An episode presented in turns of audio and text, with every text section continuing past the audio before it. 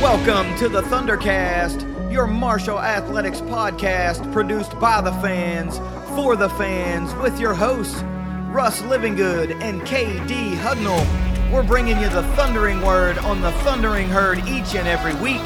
So keep it right here. The Thundercast is on the loose.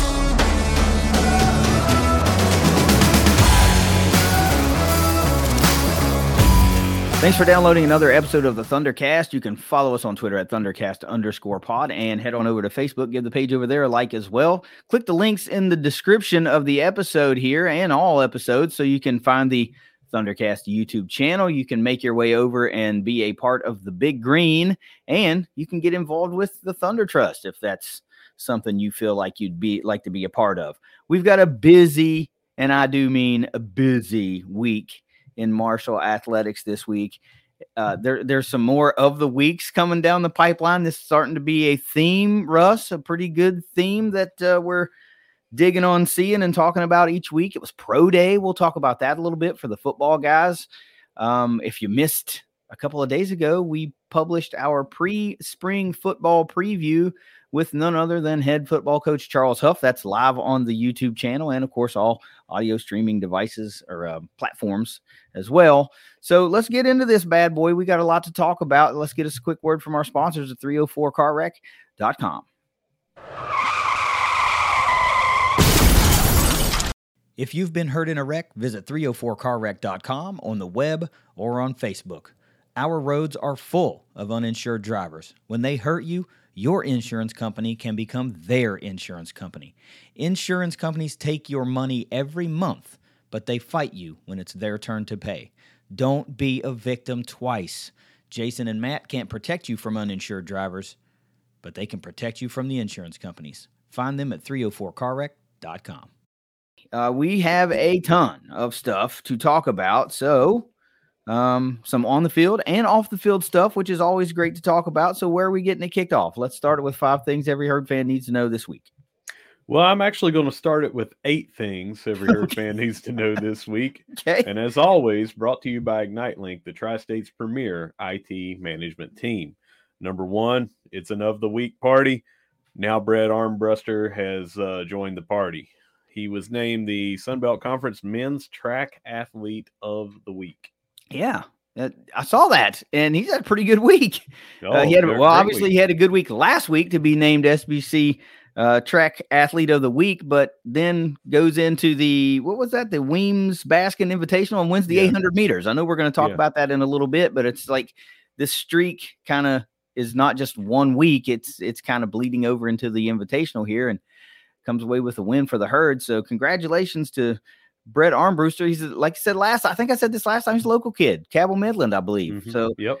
Um, I mean, this is a fun fact that you know, not this is kind of a personal note, personal like link to Brett. Uh, my oldest son and him played little league together in in Barboursville before, you know, we moved down to Florida, and that was many many years ago. So it's pretty cool to see kids that I knew from a different era, kind of you know this isn't a baseball thing this is a track and field thing and now he's excelling in that realm too so that's that's pretty cool for me to see i enjoy seeing that kind of stuff so congratulations to him that's a pretty great way to kick off the episode so what you're saying is you are old old old yeah um no, guys, I know we get mistaken for being in our early, early, early twenties all the time, but we're we're actually a little bit older than that. Russ and I uh, are actually both the uh, Steve Buscemi meme. That's "Hello, fellow children." yeah. A um, little bit about his week, and this is before that uh, Weems Baskin Invitational, but uh, he is now leading, or was at the time, in both the 800 and the 1500 uh, across the conference. He had a uh, one minute 52.07 second run in the 800 and that was again last week and three minutes 35.91 seconds in the 1500 and that was at that uh, river city spring break classic in north florida that they had so we'll talk a little bit more about his times from this week when we get in around the herd but uh, congratulations yeah. to joining an ever growing weekly growing, it seems like, list yeah. of herd athletes. Is it just are, is it just me, or does it seem like these are coming across more than in the SBC era than the Conference USA era? Is it just me, or, or, or is it like my mind is seeing what it wants to see? I, it, it could be a little bit about that, and it could be that Conference USA couldn't afford the graphics to put out that said they're of the week, so we might not have ever seen them. We might have won every week and didn't know it, you know. So uh, Judy didn't want to splurge for that uh, that one dollar graphic or or whatever. Well, just a theory. I mean, I could be wrong. Solid theory. Let's go over to number two and Marshall Athletics. I love this, by the way. Won the 2022 Community Engagement Award from United Way of the River Cities. Wow. I mean, I know that there's been a long-standing partnership with Marshall Athletics and the uh, United Way of the River Cities. So this is not like out something new. It's yeah, it's not out of nowhere. This is a long-standing, really positive relationship that goes back a long, long time, mm-hmm. and it's just cool that after all of these years, that that relationship goes to even higher levels. It just mm-hmm. ramps up more and more and more to the point to where you, you know, you get in a get a, a community engagement award, and it it it's it says what we all know to be true that it's uh, when it comes to herd athletes and herd athletics, it is not just what they do on the fields, courts, and then they're done. It's like they're spending what limited free time they have. We talked about this with Coach Huff, right? Uh, a little yep, bit with their schedules. Their, what their schedules are. They're still finding that time to engage with the community, and that's really one of the things that makes Marshall and Huntington special on a level that other colleges in their respective cities and towns can only wish their relationships were like. So super cool. I'm going to take it a step further and bring it full circle because we talked about uh, NIL with Coach Huff, yeah. and we talked about the Thunder Trust with yeah. Coach Huff, and what has happened uh, that we've talked about before. But for anybody that doesn't realize it, any of these NIL things that people are doing with our student athletes is tied to community service. So when you do an NIL thing from your business or personal or whatever, you can say, hey, you know, I would like for them to do go work for the Facing Hunger Food Bank for a day, you know, go over and read to the kids at the Boys and Girls Club, whatever that you've seen in social media. Those are tied to this NIL thing. Mm-hmm. And, uh, and we have to thank the Thunder Trust for the way that they set that up you know, because I think we can all agree that it, it's great when we see that our athletes and the university that we love so much is giving back to the community, and that's what they're doing. And and you know, having kids in this community and seeing kids light up when these athletes, you know, I posted a couple of them on social media yesterday, but imagine being in school and an athlete comes in and spends some time with you and teaches you how to read and things like that it's just great, man. Yeah, I, I, as a kid growing up where I grew up, that didn't happen. You know, we were so far removed from uh, a major college or university that those opportunities just didn't come mm-hmm. to my town. You know, yeah. so I imagine that would be super super cool. And you know, and take away the fact that they're an athlete or something like that. Just just imagine like when a basketball player who's 6'10 just yeah. rolls into your classroom as a third grader yeah. and you're like whoa. You know that just that kind of shock and awe is cool in and of itself. I, I, I wish i could have been like that type of little kid that had that things had those things happening at his school but eh, alas. But it's still yeah. cool that you have children in the community and we have friends that also live in the community and they have children that are experiencing that coolness from a herd standpoint. That's just wicked awesome. Yeah and i mean i i have some ties to some of these uh uh charities, nonprofits, or whatever that are are receiving some of this uh, uh, sweat equity or whatever mm-hmm. from these athletes, and uh, you know, it, I love seeing that as well. You know, mm-hmm. Uh, all right, uh, great news on that. We're always going to promote things like that, the uh, stuff that our athletes are doing in the classroom. You know, we're a big advocate of getting that info out. People tell us all the time they love hearing about that. Mm-hmm uh, so we're always going to promote that. But that right there is my thing of the week that I was as happy about. With we've got some cool stuff, but this is all about our athletes and what they do off the courts and off the fields, like you said. Uh, number three, Kylie Maston is the new outdoor 1500 meter record holder at Marshall. Uh, she had a time of four minutes, 26.2 seconds.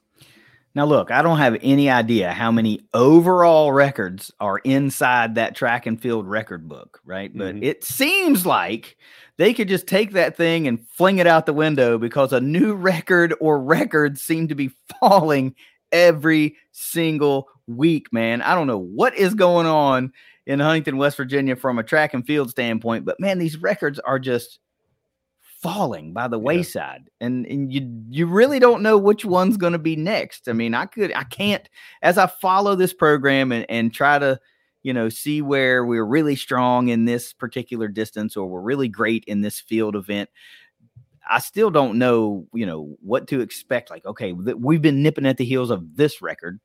This is probably the next one to go down. So it's always nice. It's a nice surprise. I don't know that i want to know it that intimately to where I'm expecting a record to fall. I think I just like finding out on the fly that another one has fallen, and this one is so cool. The the next record to go, well, next I guess not to go, but new record holder Kylie Maston, and um, it was cool, man. They posted a picture of her uh, fresh after the race, and um, big smile, Yeah. super happy. It was awesome. That was that was really great moment to have captured. That was that was pretty cool to see. Yeah, that that was um that's one of those things, man. You're like, this is kind of what makes it special, you know, fresh off of breaking a record and you captured the moment. That's that's really cool. I'm going to get out my prediction hat. Usually it's a speculation hat, but I'm going to say that, uh, you know, as this uh, spring outdoor season goes on, that she will break it herself, just like everyone else has been doing week after week. They're breaking their own previous Mhm, record. We that's saw true. with, you know, Macy Majoy and all that stuff.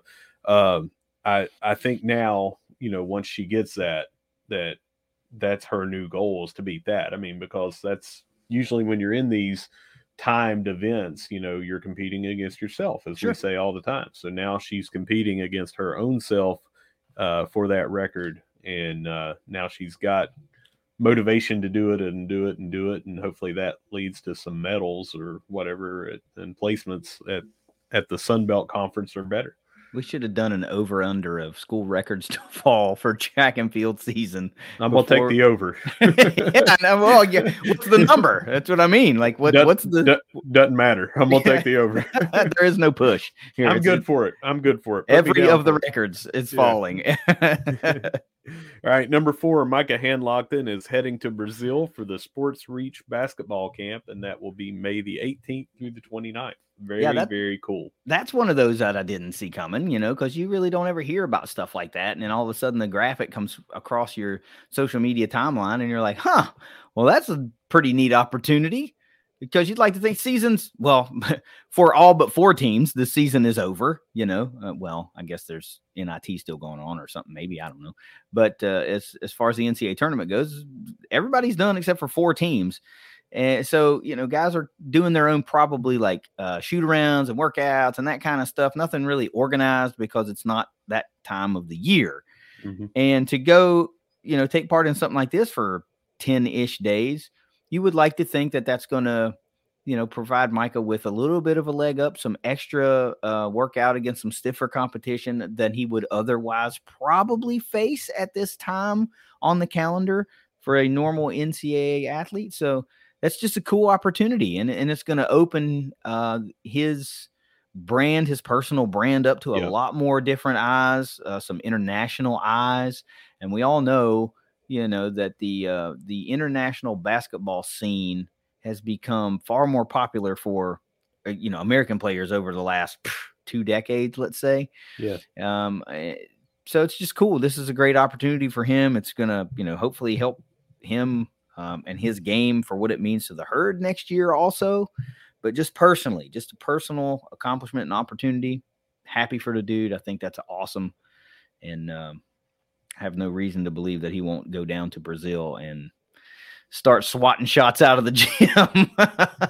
And you know, more eyes on him and exposure. More eyes on, yeah. on Marshall. You know, we're we're going to see, uh, you know, as his brand elevates throughout the off season and into next season.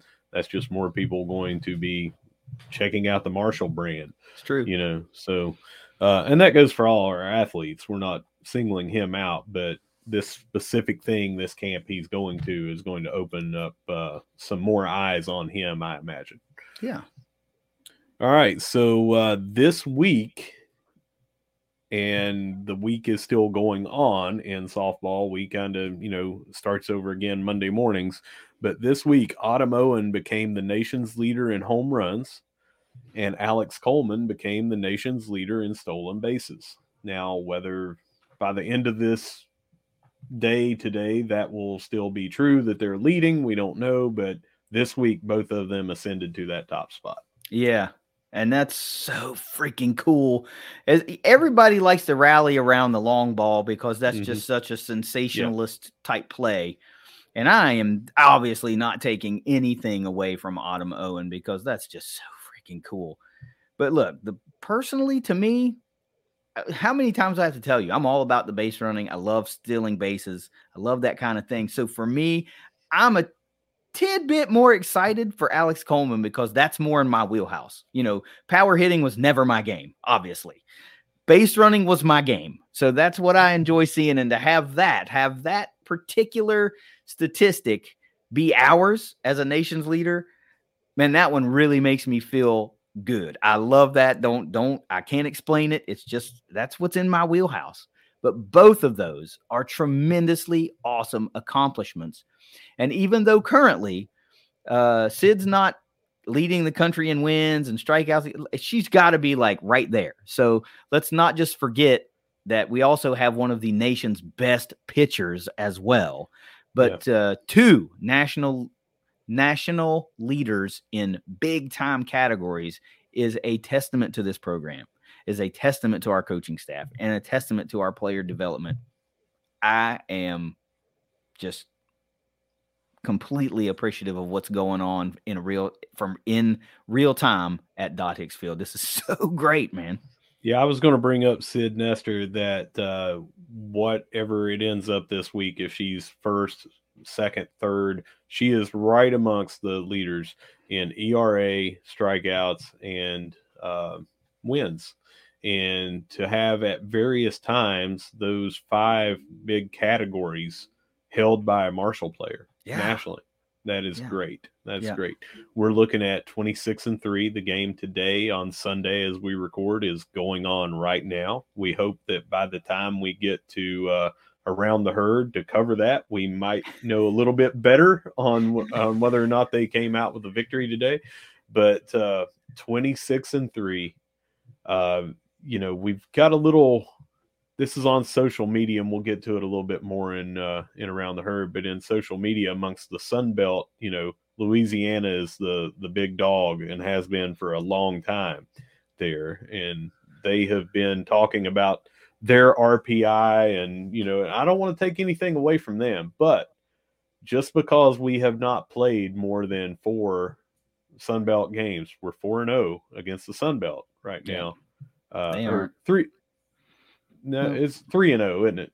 Yeah, Undefeated, whatever. Yeah, but but anyway, uh, I think that uh, we're making the noise. We're making the right kind of noise, and yeah. uh, uh I think that we'll earn a lot more respect from. And it's not. I'm not singling out Louisiana. I'm saying they're the number one team right yeah. now. Uh, and and they're the team to beat in the Sun Belt as far as it goes, amongst a lot of teams to beat. Yeah, well, let me put this in context for our fans, our listeners, and viewers that have probably no clue um, how good Louisiana softball is and has been for a really long time. Uh, Marshall, you know, it, what's it take to win a series? Two out of three games, right? You win two of the three of the weekend series, you win the series. That's basic.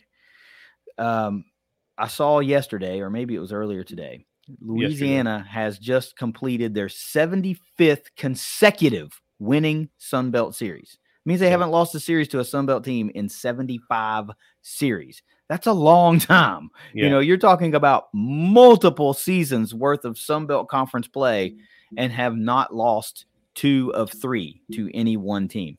That's how good they are, right? Uh, but I think my beef is, um, you know, us as G5s, mid majors, whatever the term is you want to use. Mm-hmm. Um, how often do we get angry when the big dogs say, "Well, you just don't play anybody. Well, your Mhm. schedule's not strong. Well, you don't belong." Well, it doesn't mean you're not a good team. You can only play who's on your schedule, right? Mhm. And I know that we have some freedom in these other sports to schedule things on the fly. We pick up midweeks all the time. But we're also not in a geographic area that's just a softball hotbed. So you play Yeah. who's close. If you're picking up a game, you're going to Morehead or you're going to, you know, somewhere close, right? Yeah. That makes sense.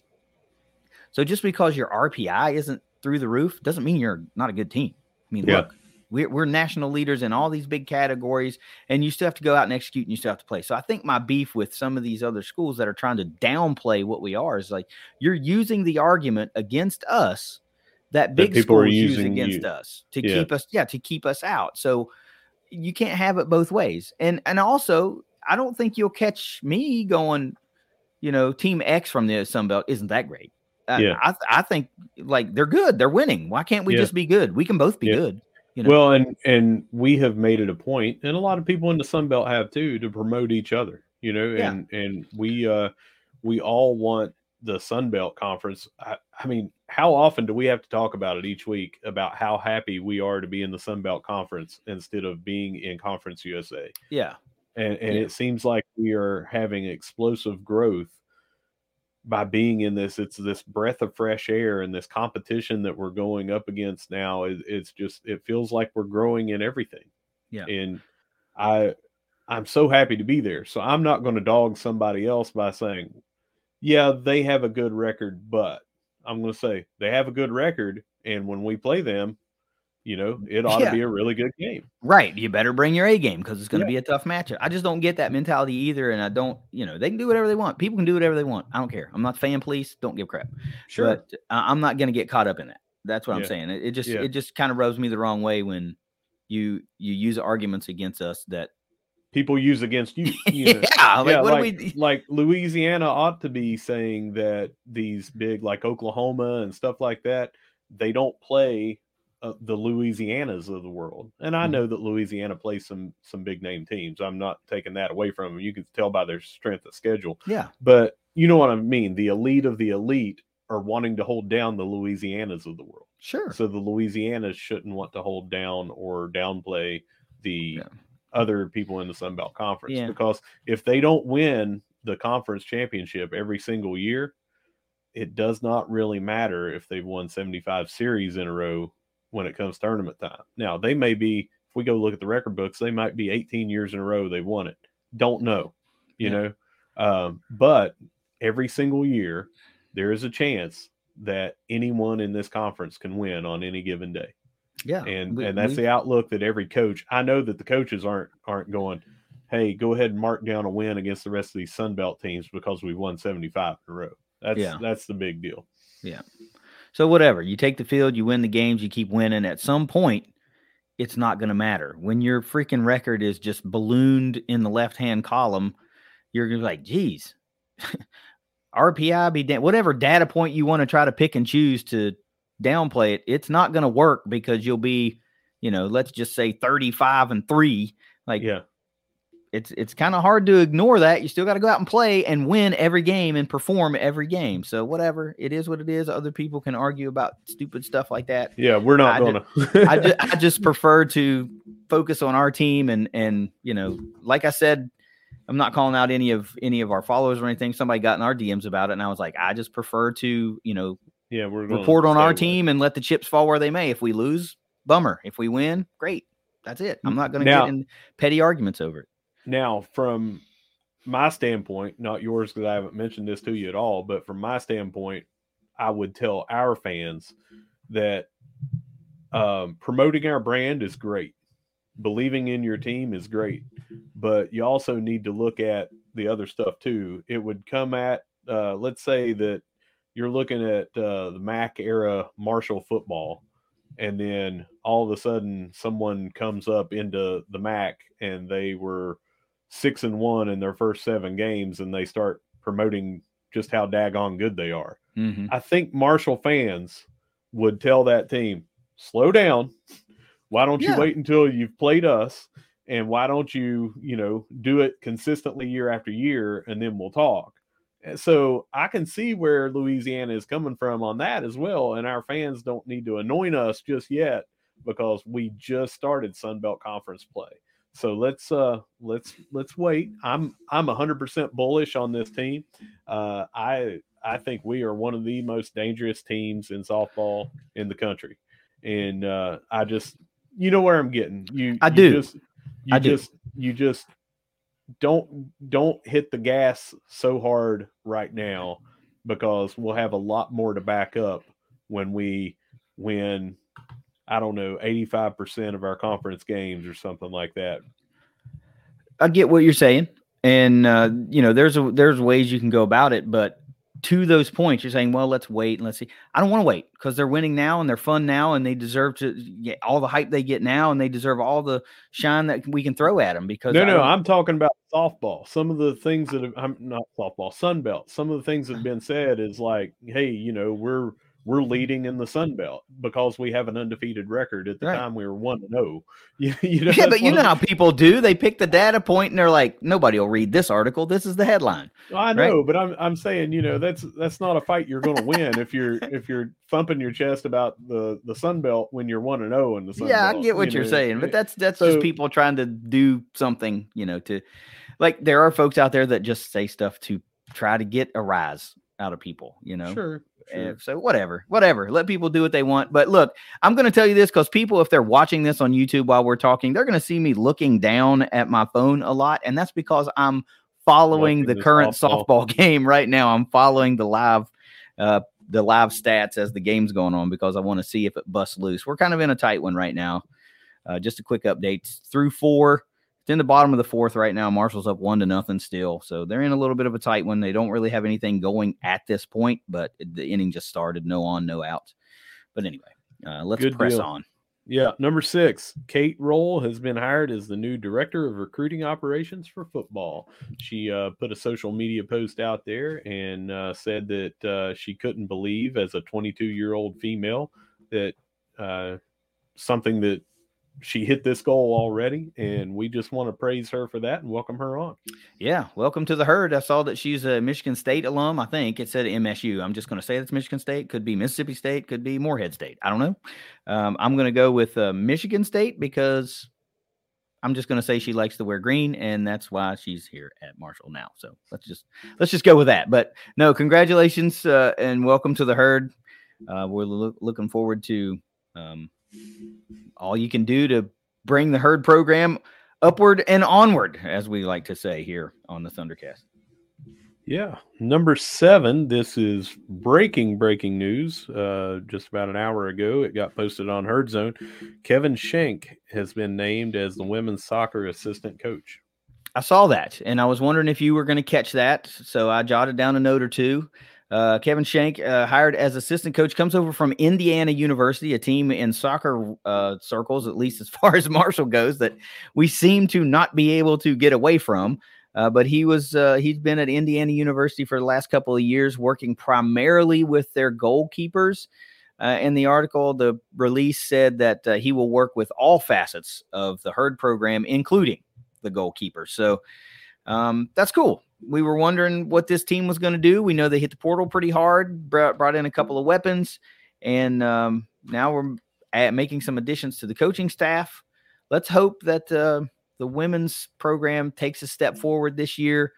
I mean, it's it's unfair. It's completely unfair to say, you know, uh, following the success of the men's program because dang, no other program really at Marshall period is on a on as white hot as the men's soccer program. But um, it would be pretty cool to have a have a two headed monster there from a uh, soccer program standpoint with both men's and women's there at Marshall because you know there's a lot of excitement around it. So hopefully uh, that translates to some su- some successes for the women this year too. Yeah. Um, I, I just I'm I'm excited. They've got some spring games coming up. We're going to talk about it and around the herd and everything. And I'm excited that we've taken someone that specializes in goalkeeping. He said goalkeeping and outfield players and stuff like that. But I have to imagine that Indiana, uh, because it's a Big Ten program, has you know their coaches and everything, I don't imagine that they get somebody that well he's an average coach or whatever. Said that he had some high school coaching, uh, club, ODP, that sort of thing experience. Then he went to Indiana's, worked with goalkeepers and stuff like that. So I'm excited to see what he brings here.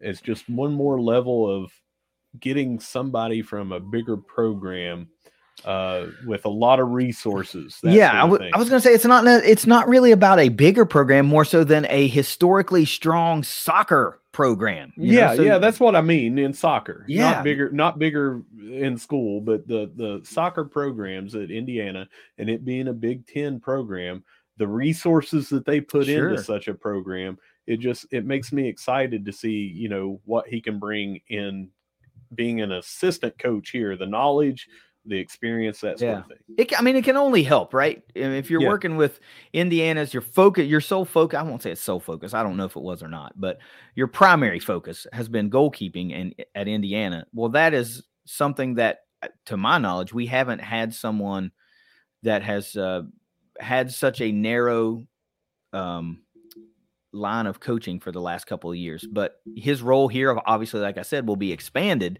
But still, you get the the wealth of knowledge for. Is there a more vital, like, uh, position on a soccer field at any given time than somebody that keeps goals out of the net? I mean, I don't know. It's pretty. It's pretty important. So I'm glad to have a guy here that can, you know, hopefully take ours up a couple of notches and and Yeah. maybe put a few more clean sheets on the board. And I've got some info for you from Kate Roll. She was at Michigan State, so Yeah, you guessed nailed it. correctly. Yeah. Nailed it. Um, the eighth thing that we have this week that will be the end of them. We had Pro Day on Wednesday here at Marshall, and we're going to talk about it a little bit. Yeah, Pro Day was cool, man. I, if you uh, watched the first episode of Inside the Thunder with Khalan Laborn, we talked about that, and he, I asked him what was next for him, and he said Pro Day. You know, and um, that happened a couple days ago. Uh, you know, fourteen guys, I think it was. They 14, said yep. participated. Which okay, let me stop right there and talk about this. I remember several years ago, maybe it was probably more than several years ago, really. We used to open our pro days up even before maybe they called it Pro Day uh, like officially, we used to open it up for like a lot of regional players. And I remember distinctly there were guys flying in from, you know, all over the place to work out at Marshall. And not that I'm trying to be stingy or anything, but I'm glad we don't do that now because that Yeah. takes eyes off of our guys. And that's the goal. The goal is to put our guys at the next level if they have the skill set to get there. And we know so much that it's about not just being able to perform, but the situation you get put in, right? Player A mm-hmm. might get put on team B and it doesn't work out. But if player A got put on team C, hell, he could be a, you know, one of those, oh my God, I can't believe this guy was a late round draft pick. He's a Hall of Famer. So it's Mhm. it's very much about the right situation. So to just have our guys be the ones focused on is pretty cool. I I, I can appreciate that and I like that. Uh, I'm not trying to be stingy, but I want our guys to have every opportunity they can get. So do you got a list of the 14 that that uh, I mean, we know some of them, but do you have a list of all of them? I do.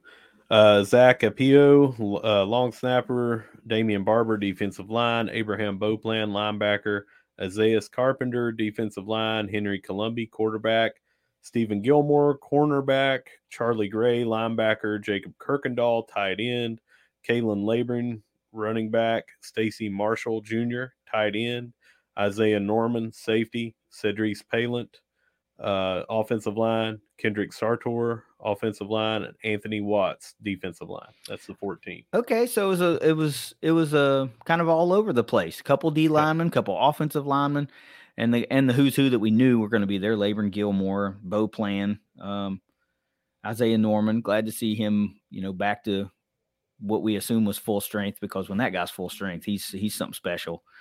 Um, cool, man. I, I did see some some some of the stats. I guess what I should have done really is gone and gone to the combine results and saw how these guys ranked. But sometimes you don't need to do that. The numbers just tell you. And and I'm going to steal some. I know you've got these stats here, but I'm going to steal like the 40. Everybody goes to the 40. Mhm. Gilmore ran a four four, and Laborn and Isaiah Norman right behind him at a four five. That's that's moving. You're moving. Well, well, let me correct there on the four five. It was Mhm. actually uh, they said the four five range. It was a four four five, which is well, different. Yeah, but it, but it's totally different than a four five. A four that's a four, huge five difference. Is what uh, what Laborn actually ran there. Well, then that's what it should have been. Yeah. Dang. But so still, those numbers you're scooting, right? And it Mhm. doesn't matter where you rank necessarily in the overall scheme of things because some guys are just burners. But you talking about a guy in particular like Khalan, 300 plus carries on the year. You know, the yardage was there, the touchdowns were there, the uh the um the ability to stay healthy and or play hurt was there and to still come out after a relatively short turnaround what was it like 90 days or something to get healed up to get um you know in training mode and then to get in the best peak performance condition that you can get for pro day to come out and and uh, perform in not just the 40 but he busted out a 38 and a half inch vertical jump and the broad jump was 10 5 which i think i saw somewhere this could be wrong would have ranked like fourth of running backs at the combine. I could be wrong about that but it was up there.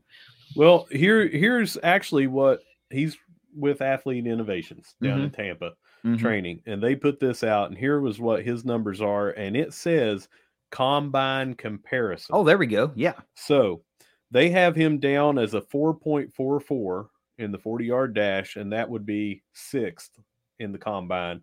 Uh, these are all uh, the things that he would have been top 10 in. No, wait. Is Uh, this just running back only or overall? running, running does back, say- no, running back Okay. only. Yeah. Um, 10 5 broad jump, broad jump, they have him as number three Okay. in the running backs in the combine comparison 38 and a half or 38 uh 5 um vertical 3 in the combine uh 23 on the bench press and that's second in the combine and number 1 overall in the cone drill 6.92 seconds yeah. so, um, extremely good measurables there. Not just going with his stats that he had last year. These measurables are uh, what a lot of these uh, teams look at. It's it's looking really good for Mister Laborn as far as how he stacks up against all these guys. And you know what the thing is is um, if he gets drafted, which wouldn't surprise me, right? No matter where he gets drafted, folks are going to be like, "Oh, he was ripped. You know, he should have been way higher." But again, it's not necessarily about where you go because Mhm. you don't have to look any further than herd running backs than Ahmad Bradshaw. Dude was Mhm. drafted like fifth from the end of the draft and Yeah. turns into be a two-time Super Bowl winning running back that had like a what 10-year career it seemed like. Yeah.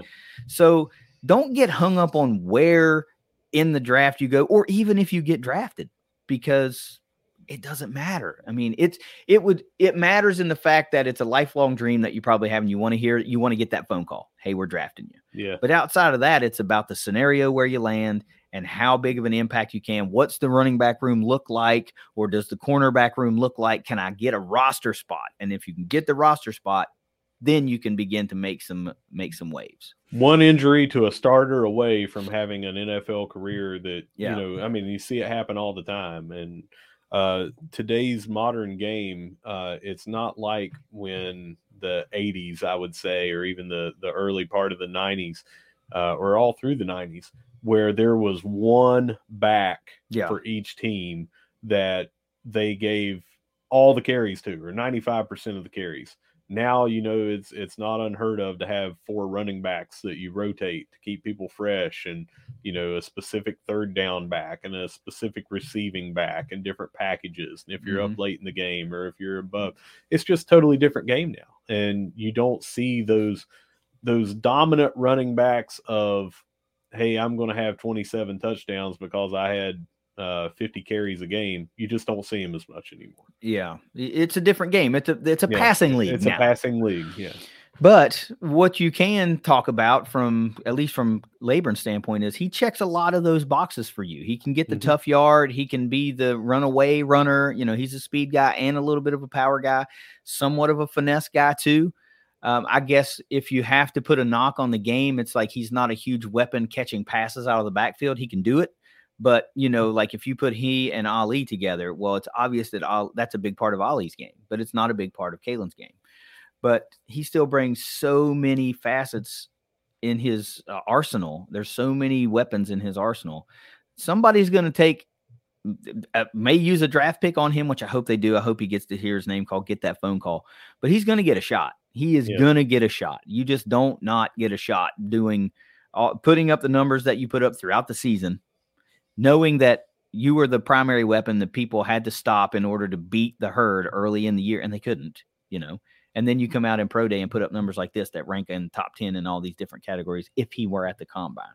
So we've he's got a real opportunity, and I'm really happy for him because he's a great dude. He's a great dude, yeah. man. What a great what dude. a great young man because yesterday, and I can say young man because I'm in my mid 40s, but but uh, uh, he was at the softball game yesterday. Uh, I was able to go to the first game. Uh, we'll talk about it later, but um, I had my kids there, and he took a photo with them. It mm-hmm. meant the world to them, and uh, he sat with uh, with the fans you know, and talked to them and different ones. And after the the first game, between the games, he was making his way down, and some people stopped him and talked to him, and he he sat and talked to every one of them for as long as they wanted to talk, and took photos, and and everyone knew him. He's just such a great man, and we are lucky that we got him to come here. I know that he feels lucky that he got to come here, mm-hmm. but we are equally lucky, if not more lucky, to have experienced having this this guy in our community. Yeah, he spoke about that. He did. Yeah. When when I when I talked to him on Inside the Thunder, he was I asked him what made Marshall special and he said that they just accepted me. Like yeah. Right away. You know, so um I wish him all the luck. We didn't even talk about the other guys like uh, Steph- Steven Gilmore had a great showing out there, yeah. really made a name for himself. Uh, you know, he's in so many of these NFL circles it's always going to be a Steven Gilmore. Oh, that's Stephon Gilmore's younger brother. And I think we've talked about so many times.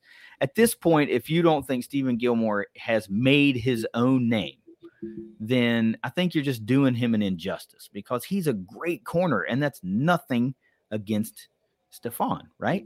But you don't want to be the next Stephon Gilmore. You want to be the first Steven Gilmore, and he's done that and these some of these numbers talk about that. His career at Marshall has done that. I think he's another guy that could end up being a late round draft pick because we hey we just talked about this being a pass happy league, and you really can't have enough good cover corners. You can't have a good uh, enough good edge rushers, obviously first and foremost. But uh, if you don't have that, you need guys that can cover, and and Steven can cover and he can go up and get the ball. So he's got a lot in his arsenal as well to make some noise. I like his chances. I think he could be a late round guy.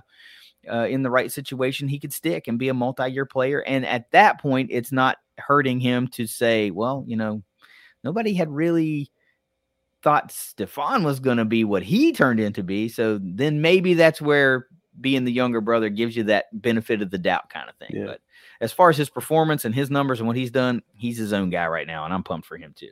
Isaiah Norman had a really good showing as well. He came yep. in narrowly second behind some of these leaders we've been talking about, and he led in the uh, 20 yard shuttle at 4.16 uh, seconds, uh, showing a lot of speed. You know, he was right there with uh, Khalan Laborn in uh, in their 40.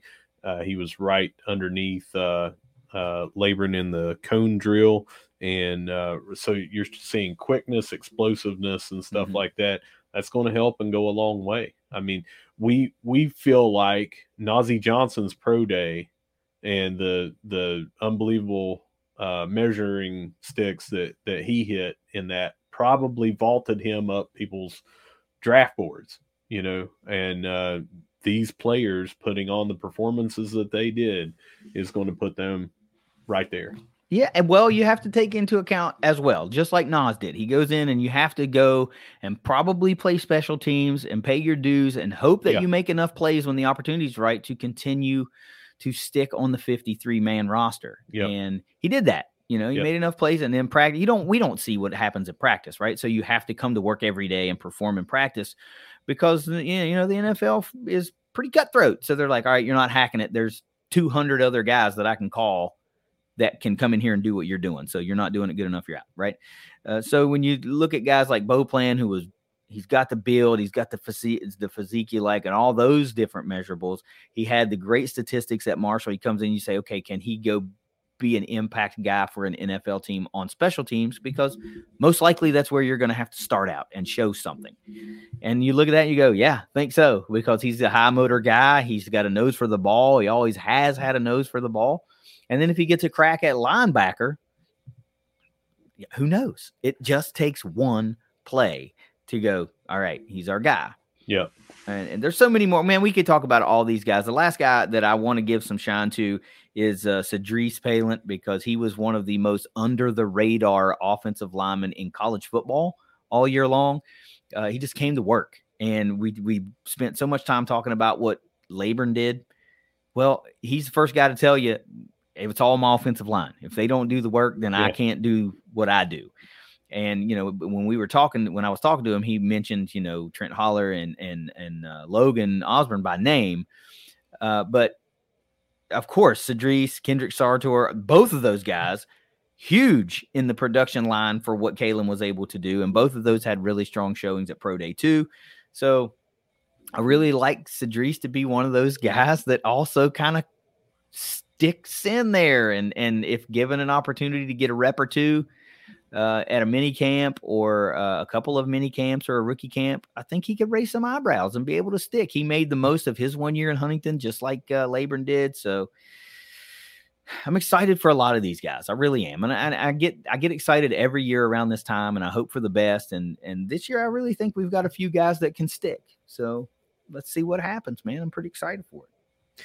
Yeah, and uh, that brings an end to our eight this week. Eight things uh, every herd fan needs to know this week is always brought to you by Ignite Link. And before we go and take it around the herd, I just yep. want to bring down the chalkboard. Oh, okay. Do a uh, 30 second to two minute talk about this. Show everyone the clue, clue number five. And just like to remind everyone to send in their guesses to what this is via DM if you would. We're going to have this out on uh, social media after the uh, episode airs. But uh, a reminder each individual clue is not, they're not all giving you the same clue to where if you get this clue right, you get the overall trivia kind of deal. You don't get it, uh, the mystery. You don't get that yeah. right. Remember, guys, it's a riddle. These are clues to the riddle. And each clue are, is not the riddle. there are uh, just about every single board that we put up is going to have multiple clues on there. So, uh, clue one, two, three, four, five, every single one that we put out so far has had multiple clues. So, if you're only getting one thing from these boards, you might want to look at them a little bit tougher. Right. And uh, we will have this. Uh, there are seven seven different boards, seven clues. And after that, on the eighth week, we will announce what this mystery is all about. And it's an announcement that we are making about the Thundercast. There you go. I'm still following softball. sure. All right, let's take this around the herd. Let's do it. All right, so we are going to start off with track and field, and they had a split squad kind of deal. Most of the team went to the Weems Baskin Invitational, and then uh, two, I think, of our athletes went two. to the went to the Raleigh Relays. So the Weems Baskin Invitational was Brett Armbruster winning the 800 invite, as you mentioned, and his time was 152.09. And where does that track with him on the other? Do you remember? Was that better? I don't remember. We'll have to look that up. I'll look it up in a minute. Uh, we also had uh, second place finishes for um, Rebecca Merritt uh, in the discus uh, and the women's 4x400 team. They had uh, Micah Lane, Astoria Beckett, Nia Mitchell, and Marley Porter, and they had their season best three minutes 45.33 seconds. All right. And then we go over to the Raleigh Relays. And that is where um, Kylie Maston uh, set that uh, personal record. School record, sir. School, Yeah, I'm sorry, school record. But I just have a question for you. Was it also her personal record? Probably. Maybe. Hell, who knows? She might. she could have. I mean, she could have. She no, it doesn't. She could have set a, a lower time in high school. Could have been, but it's highly unlikely. Yeah, I'm just saying it's possible. All right, so uh I couldn't find the article. It was on the same article. It was just you had to click game yeah, two, and it's over a different thing. So uh she set that as we said with a uh four minute twenty six point two seconds, and uh it also does say here in the article that that was her personal best. There you go. Uh, but uh, Marianne Adebayo uh, had a victory in the uh, hammer throw, and let's see, Kylie Maston and Sydney Smith set personal uh, best as well. Uh, we talked about Kylie, but uh, let's see here. Marianne Adebayo was first. Rebecca Merritt was second in this hammer throw. Josie Moore was third in the hammer throw, mm-hmm. and Lillian Ross was fourth in the hammer throw. I was wondering if they were four. able to finish that out. I saw the graphic that we were one through four, but I, I don't I didn't know if that was like after day one kind of thing. Yeah. You know what top, I mean? Top four, they won all four of those. That's I think, freaking cool, man. I think that is really really cool. Hammer throw school. Yeah. That's anyway, really good showing by everybody. Uh, I've got the time here for Sydney Smith in her uh, 5K. Uh, her personal best was uh, 17 minutes 42.01 seconds. So, uh, great couple of days there at those two events. Yeah, it was. I think it was. Again, I you know I read these articles and I try to go off memory, which is a dangerous thing to do, and I shouldn't do that. But I think I just saw like we had 10 or something like that, like places, you know, first, yeah. second, or third place, and then a bunch of like you mentioned, personal records, and and and of course, uh, Kylie Maston set the school record, and Armbruster won the 800. So it, it was a pretty good showing, you know. What's next on the agenda? We're going to talk uh, tennis, and they beat Georgia State four to nothing, and uh, basically they just unfinished the rest of the matches mm-hmm. when they won their fourth. Uh, to you know, they won.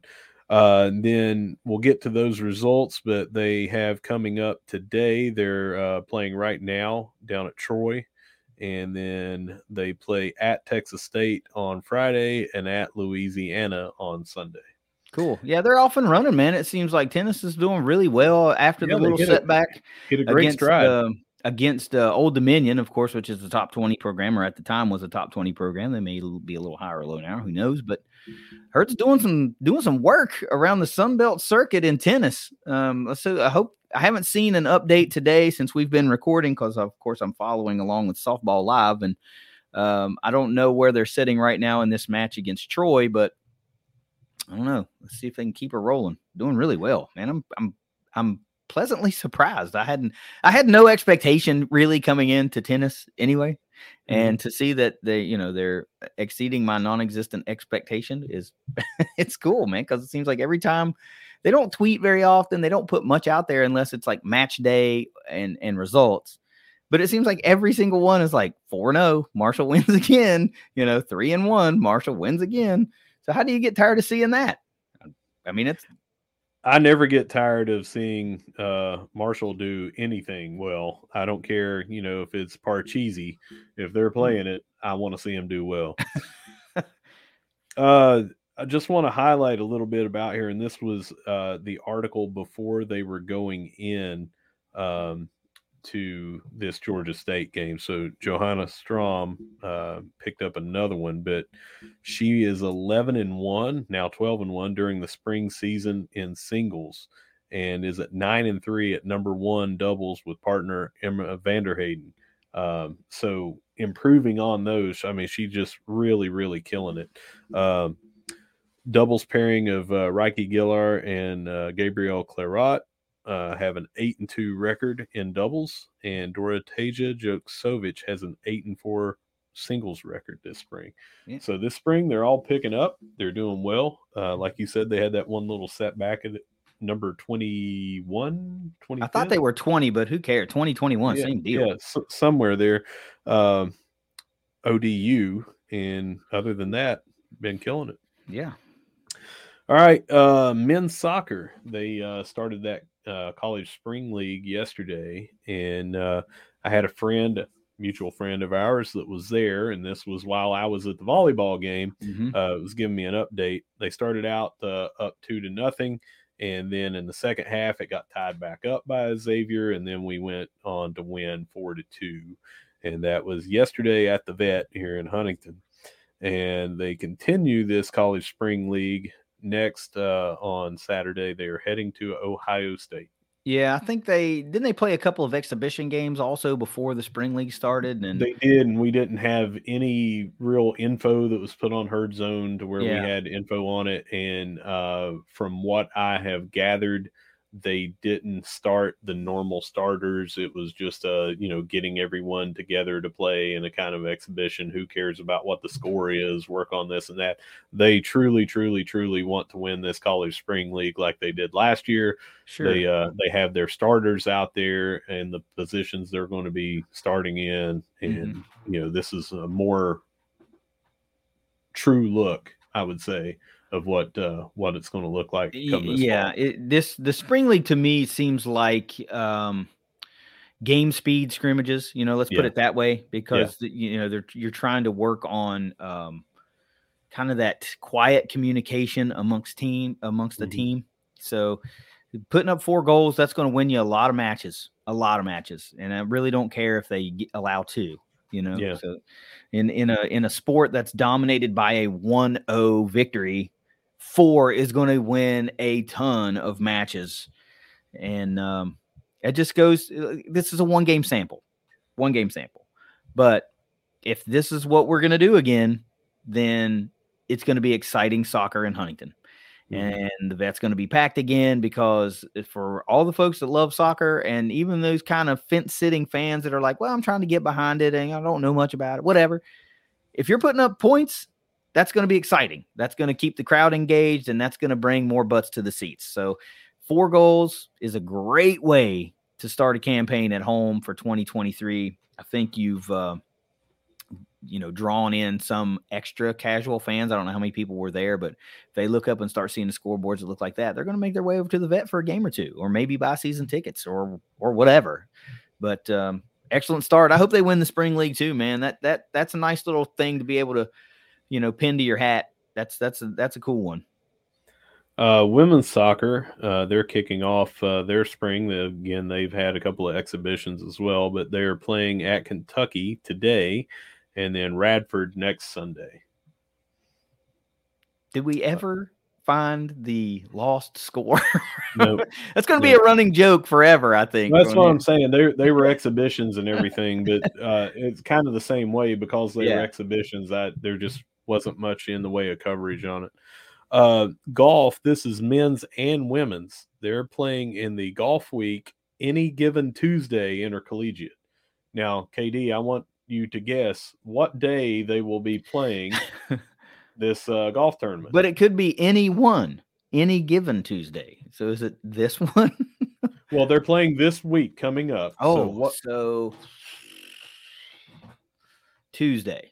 Wrong. Monday through Wednesday. but also Uh, on Tuesday. they are they are playing on Tuesday, but this Golfweek, any given Tuesday, will be played Monday through Wednesday.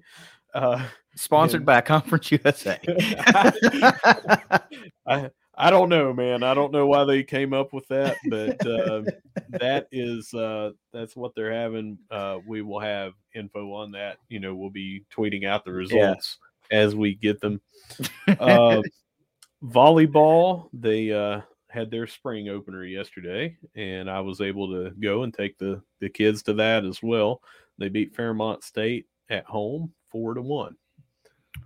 Got to bust out the brand new floor. Got to Looked got- really good. Really yeah, good. it does look really good. And uh don't apparently you didn't see this. This was one of those came across the timeline right before you know we hit the record button, but the herd volleyball account tweeted out that the herd just got bigger. So I'm assuming they picked up some sort of there's some recruiting news flying out there. They didn't say who. I didn't, you know, I didn't have time to look. I don't even know if whoever even if that's what it is, but usually if that's what it is, that's what it means.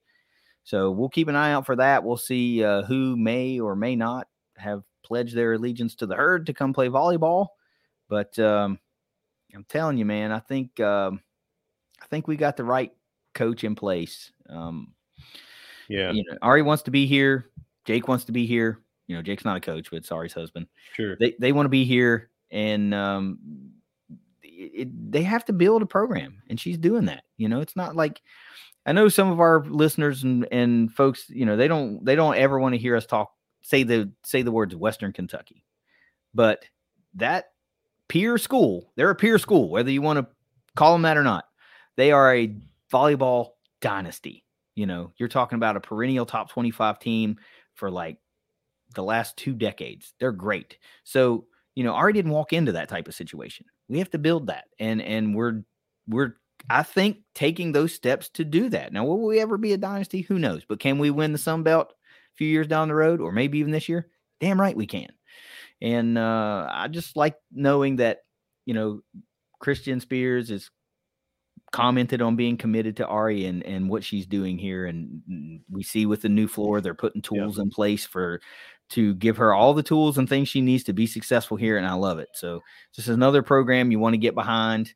Um, and if you go all in, right, with the season tickets, you're going to have tickets to volleyball, and it it's going to be really easy for you to go check them out. So do that. Do that. And I tell you, this uh, strikes me as one of those uh, similar to softball kind of deals, to where the the athletes are like a family, and it's an entertaining time and really good time to take the family of your Yeah. own to watch this. And uh, my kids had a blast. Uh, my son recently, like several days ago, turned 5 Mhm. and he was just watching every single thing. Usually, a five year old, it's hard to keep their attention and everything. And he was watching the soft, I mean, the volleyball going back and forth, and uh, the chants that the the ladies were doing, and you know the celebrations and everything. It's fun for the whole family. Sure is. All right, so we are going to go over to our Diamond Sports, and we're going to start off with baseball. And last week we recorded on Saturday night, so we Mhm. didn't have Sunday's uh, uh, info. They ended up beating App State seven to five on Sunday in the final game of that series, and that gave them their first ever Sun Belt Series win. Um, and that was their first Sun Belt Series. Is that correct? It's our first. Yes, it was our first Series. series. So they started off with a victory in their first ever Sun Belt Conference game and their first ever Sun Belt Conference series. They ended up winning that as well. So I think that's something that you should be proud of right now. Well, and it's it's App State, so take that into account. That's a team you always want to win. Marshall just loves to play and beat App State. It doesn't matter what it is. Parcheesi, like you would say, they would enjoy doing that. Mhm. And uh, historically, pretty strong program. You Yep. know, those Carolina teams are pretty good. So, what's what's more to say? I mean, you, you gotta you gotta start checking these boxes, right? You got to get the first wins. You got to get the first. There's a lot of firsts that are going to come along, and I don't know that more fans or any fans would be happier to beat another team other than App State to get those checks in the boxes. Yeah. Uh, but it's cool, man. It's it, you know I think what we're going to talk about here in a minute. You know, we previewed uh, this series coming up that's going on now against Old Dominion and how tough that was going to be. Mhm.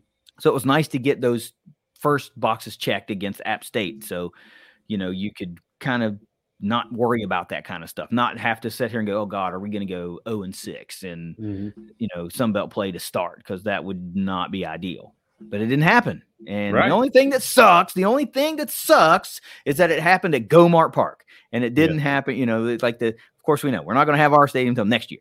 But that's the only thing that sucks. Other than that, two thumbs up. Yeah.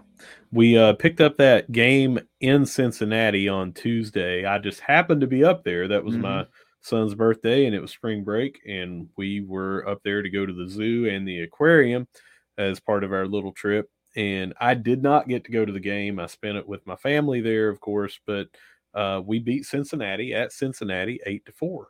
And uh, that helped us along the way. I think that that's a, a good feather in your cap victory uh, anytime you can play Cincinnati. Um, we went to this series that you're talking about, uh, Old Dominion, you know, and those guys just absolutely blister the ball. They've They been do. putting up, they putting up some ter- terrific numbers this year on the offensive side.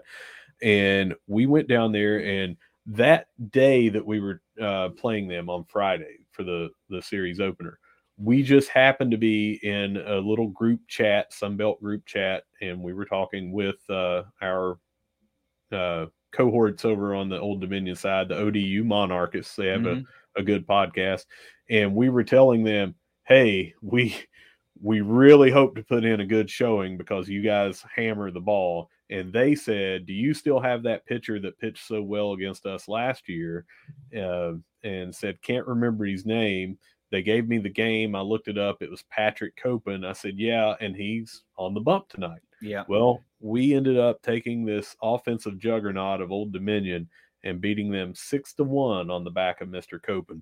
Uh, I told him that he's been having a lot of strikeouts and that sort of thing. That's what he did. He struck him out quite a bit, and they came out with a six to one victory on the road at Old Dominion, and we were pretty pumped about that. Yeah, I think you can. th- First of all, this is a Patrick Copen appreciation post Yeah. right now uh, because he comes out and has a career night against Old Dominion.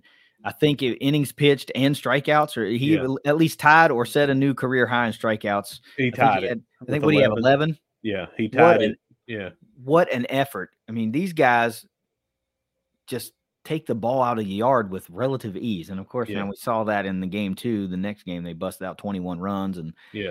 a couple of, you know, one guy Eight- had three home eight, runs. eight home runs, and Jack Tyser had three of them. But that's what I'm saying, Yeah. right? You, that just proves how dominant of an effort that Patrick Copen put out on Yeah. Friday night in the opener of the series. So there, this this kid's a gem. I mean, he is a gem.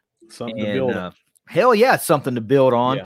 So, you know, you got to know that uh, Greg Beals and, and the coaching staff are just through the over the moon with what they're getting out of of uh, Copen this season because he has just performed game in and game out, and and this this one in Norfolk, I bet those fans didn't see that coming either. Yeah. You know, they were expecting, oh, this is Marshall. They don't even have a stadium. We're gonna just beat the brakes off of them. This will be a great weekend in Norfolk. And for you know, on Saturday it was right. It was. They got their revenge, big time revenge. But on Friday, we own Friday.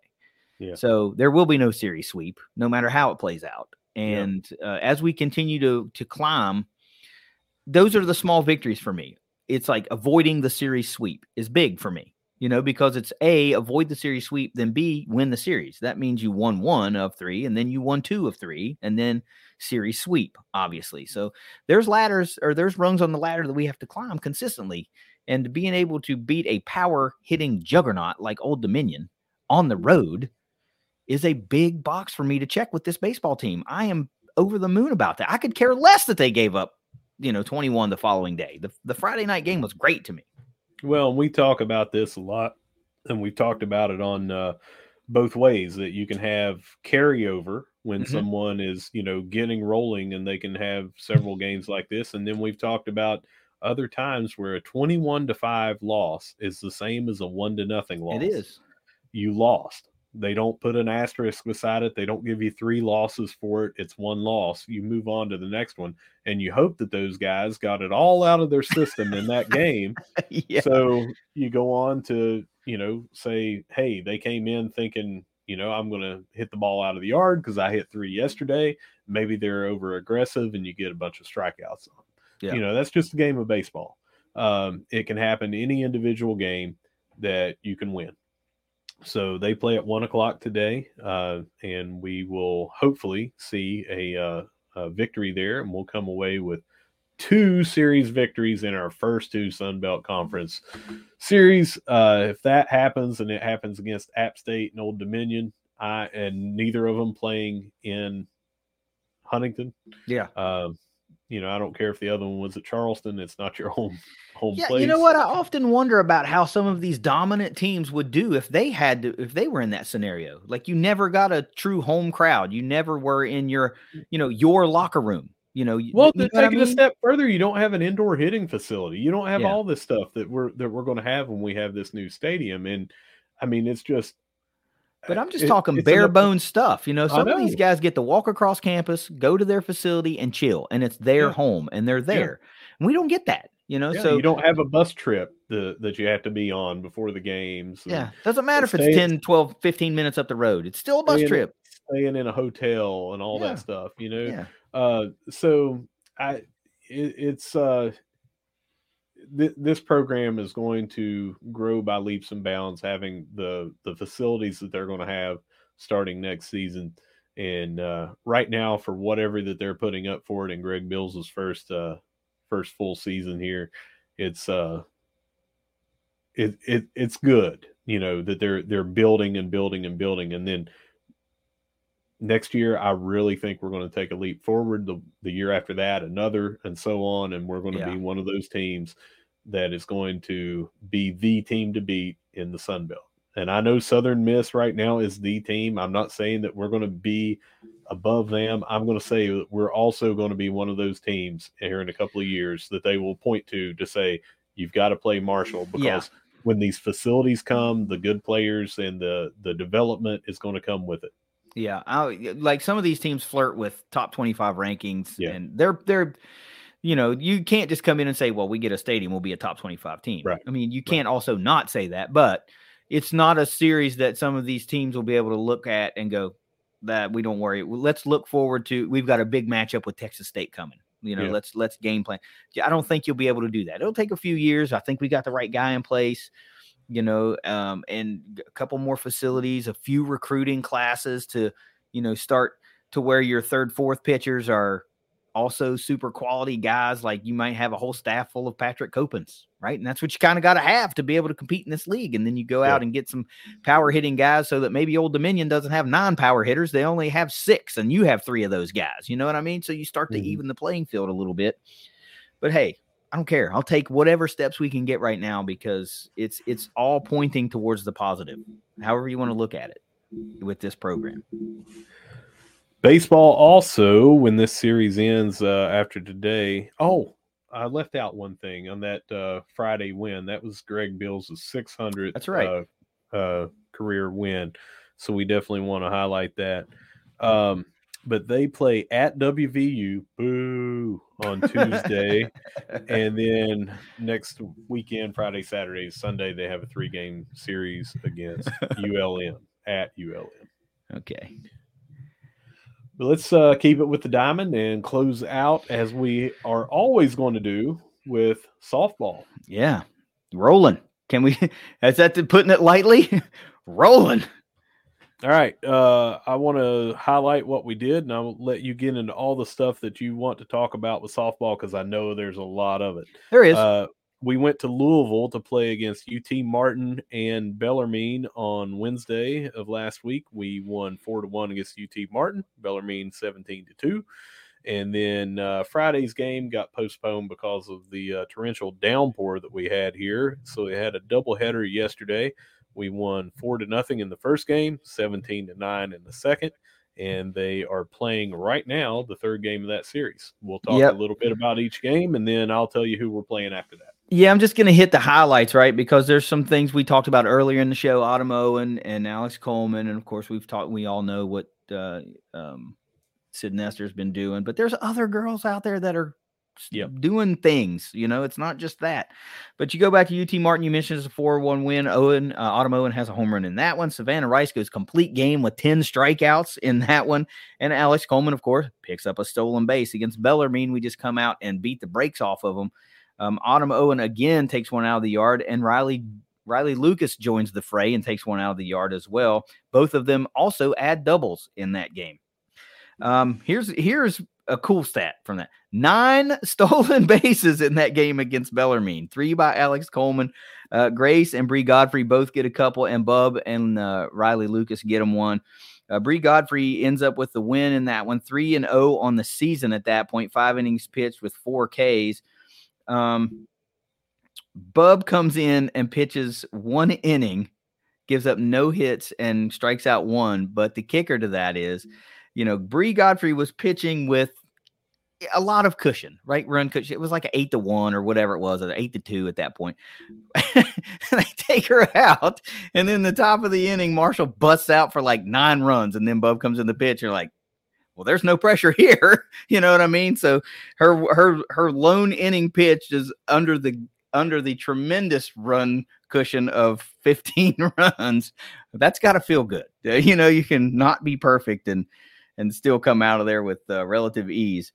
So then we moved to Southern Miss Series, the first ever home Sun Belt Conference series at the dot.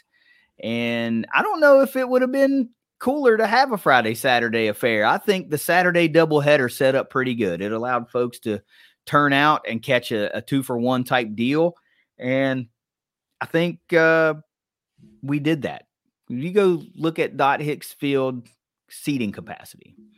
It's listed at 325. Okay. Um, attendance for the first game, 671. Attendance for the second game, 641. And of course, we talked about there was competing with volleyball and there was soccer, there was stuff going on.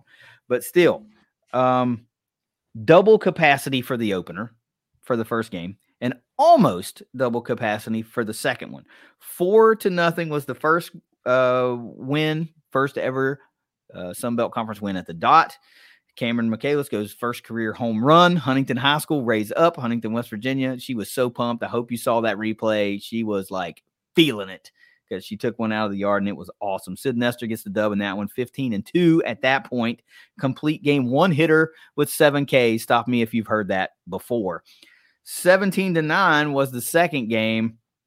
Home runs by Grace Chellerman, Bub Faringa, and Lauren Love. Sid Bickle has this great stand up infield double. When's the last time you saw that? Stand and then took, up then, infield then double. took third on on on them not covering the bag. That's right. I saw that coming a mile away. I don't know if if other people see that the way that I would see that, but being the connoisseur of base stealing, I see those opportunities, and, and I'm glad she did too because it it makes for great highlights. You're like, well, nobody's going to catch me. I'm swiping this one too, and that was so awesome. And man, uh, had, I'm telling you, uh, sorry, but me being there just to tell you uh, on what what you uh, saw, Cameron Mahalis when uh, when she hit that three run homer down the left field line, the entire stadium got up uh, from behind the bleachers because the outfield's packed you know, right. behind the fence. Um, but everyone on the on the behind home plate kind of deal, me, my kids, everybody included, we all hopped up to look down and see if it was going to stay fair or what. Yeah, yeah, and because uh, I mean, it, to me, it was a no doubter as soon as she hit it. It was, yeah. is it going to curve foul? Yeah. But everyone hopped up to see to get a better view that was on the third base side. And uh, Stan, uh, who has Stan's visuals, does mm-hmm. all the videography and stuff, was to my right, and he kept the camera on Cameron Mahalis as she was going around. Just such a great visual it and everything. Was. And uh, just sorry to hijack. I just wanted to tell you my in person seeing that and how we just it was a one nothing game at that point to where yeah Nester's dominant as usual, but you're a a walk a bad uh, call that sort of thing away from getting somebody on on base and then a bloop or even knocking them around uh, with with ground outs or something, getting someone on yeah. third and and they score. So um, that was a huge, huge home run and uh, just set up for Nester to mow him down in the in the seventh to take the victory. It was just cool, man. I, I saw the tweet that they put out with the video and and that feeling you could you could just tell that it was like it was the purest thing. She was so pumped to have that home run. Um, it just made me feel good to see. Uh, right, the last few steps before she hit the plate, there was like one final like yell, um, uh, just one outpouring of emotion, and it was cool. It was just cool. So back to the uh, 17 to nine win. We had uh, three pitchers used in that game, which is not something that's commonplace for the herd. Uh, Savannah Rice pitched two innings. Bub pitched uh, an inning and a third, and they were just having some trouble. They were giving up some hits and runs, and and um, we made the move to Bree Godfrey, who pitched the final two and a third, and ended up getting the win. Let me tell you how how despite the score, seventeen to nine,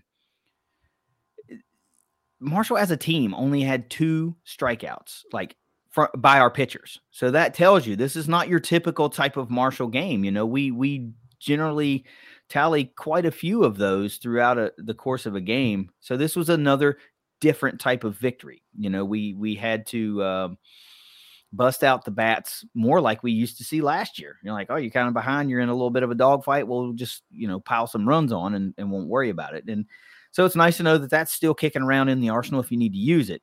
But it was just a different type of win. Just add that one to the types of ways this herd softball team wins. So now at the end of uh, yesterday's games, the herd was 26 and 3, riding a 16 game win streak, undefeated at home and undefeated in Sun Belt Conference play. Um, and I will say this one's not over. The third game is not over, but currently Marshall is up four to nothing in the top of the sixth. Uh, Sid Nester is still on the mound or in the circle, and she's kind of sort of a little bit cruising. She's not mowing them down. She's a five and a third innings pitch at this point, three hitter and seven Ks. But those Southern Miss bats have just been quiet, so I can't call this one a win because anything can happen. But uh, be pretty great to get a uh, first ever Sun Belt Conference home series sweep to start out the era. Softball girls are killing it. Yeah. I'm I'm watching it as well. And uh, while you were giving the recap of these other games, uh, the Southern Miss leadoff hitter here in the sixth uh, had a bloop uh, that barely made it over the shortstop, and then uh, next batter was a grounder to third base, and uh, Mahalis made an up uh, a heady play to get the lead runner in second lead, and everything.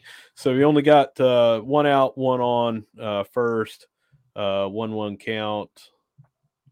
Make that Are you are you watching count. video?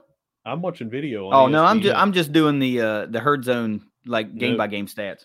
No, So- I'm I'm I'm in uh 2023 over here watching uh motion pictures. Uh Well, I'm trying to keep a stable connection for a podcast over here. but but anyway, um yeah, uh no matter what happens in this game, 16 uh victories in a row uh coming Cruising. into this game. Sid Nester in the sixth inning still has not given up a run. I Yeah. would like to see how many innings it has been that she has not given up a run. I don't know. Uh, RPI but- my ass. We're awesome. um, but I mean, what else can you say about these these girls, man? They they're winning uh, with small ball and they are winning with homers. I mean, Grace Yep. Chellerman is hitting homers. Uh, Riley Lucas is hitting homers. Autumn is obviously hitting homers. Crushing it. Yeah, but um, I mean, it's just we're we're firing on all cylinders right now. I Yeah. didn't get to watch that second game because I was at the volleyball game, and I saw that we had three errors in that game. Southern Miss had five, by the way, Mhm. but that is so uncharacteristic to see errors now. And last year, that was something that hurt us. You know, we were the big boppers hitting all these home runs, but then we had runners on base that shouldn't have been on base because, you know, errors. And Mhm. it seems like we have just such a lockdown defense this year that it is so uncharacteristic to see one error, much less three in a game. And there were some tremendous defensive plays in that game that I was at for the four nothing victory. Yeah, I remember seeing something. Uh, I think it was Alex Coleman had a diving catch to start one of those games, or maybe it was today's game.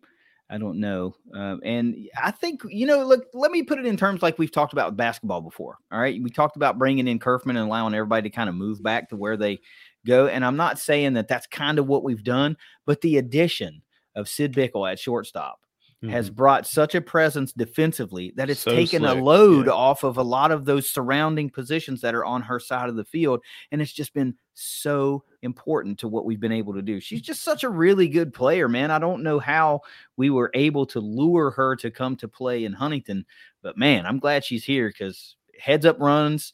You know these these uh, snagging. Remember, she snagged the line drive a couple uh, games ago that preserved some or kept some runs off Yeah. the board. It's just play after play after play. She's just a really good player, and she gets. um I don't say I won't say underappreciated, but she's just not getting the amount of credit that she's due because of the utter dominance of other categories, the home runs, the pitching, you know, the stolen bases stuff. But she's just like the probably one of the best, if not maybe the best, all around offensive slash defensive player that we may have. She's yeah, just she, that good. she- she's so smooth at short. Yeah, and, very you know, smooth, very fluid. a- anyone that has played the game uh, can appreciate you know a good defensive player when they see it by their footwork, uh, by you know just all the little things like that they don't uh, field the ball on the ground and then raise up and then throw that it's kind of a fluid motion Mhm. and and how they do it and they stay low when they do that she does all those things ticks all the right boxes on what you should do as a shortstop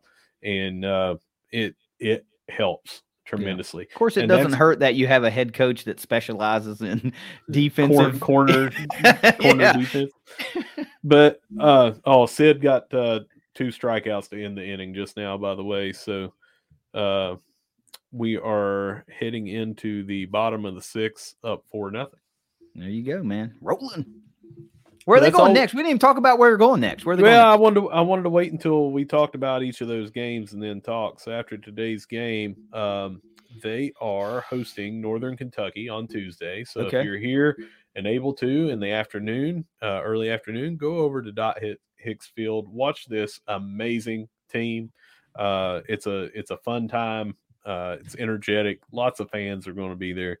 Um, then we host Georgia State for a three game series this weekend. So Okay. four chances Tuesday, Friday, Saturday, and Sunday to come over and see this tremendous team that man, I mean, if they win today, if they hold on to win today, they're going to be 27 and 3.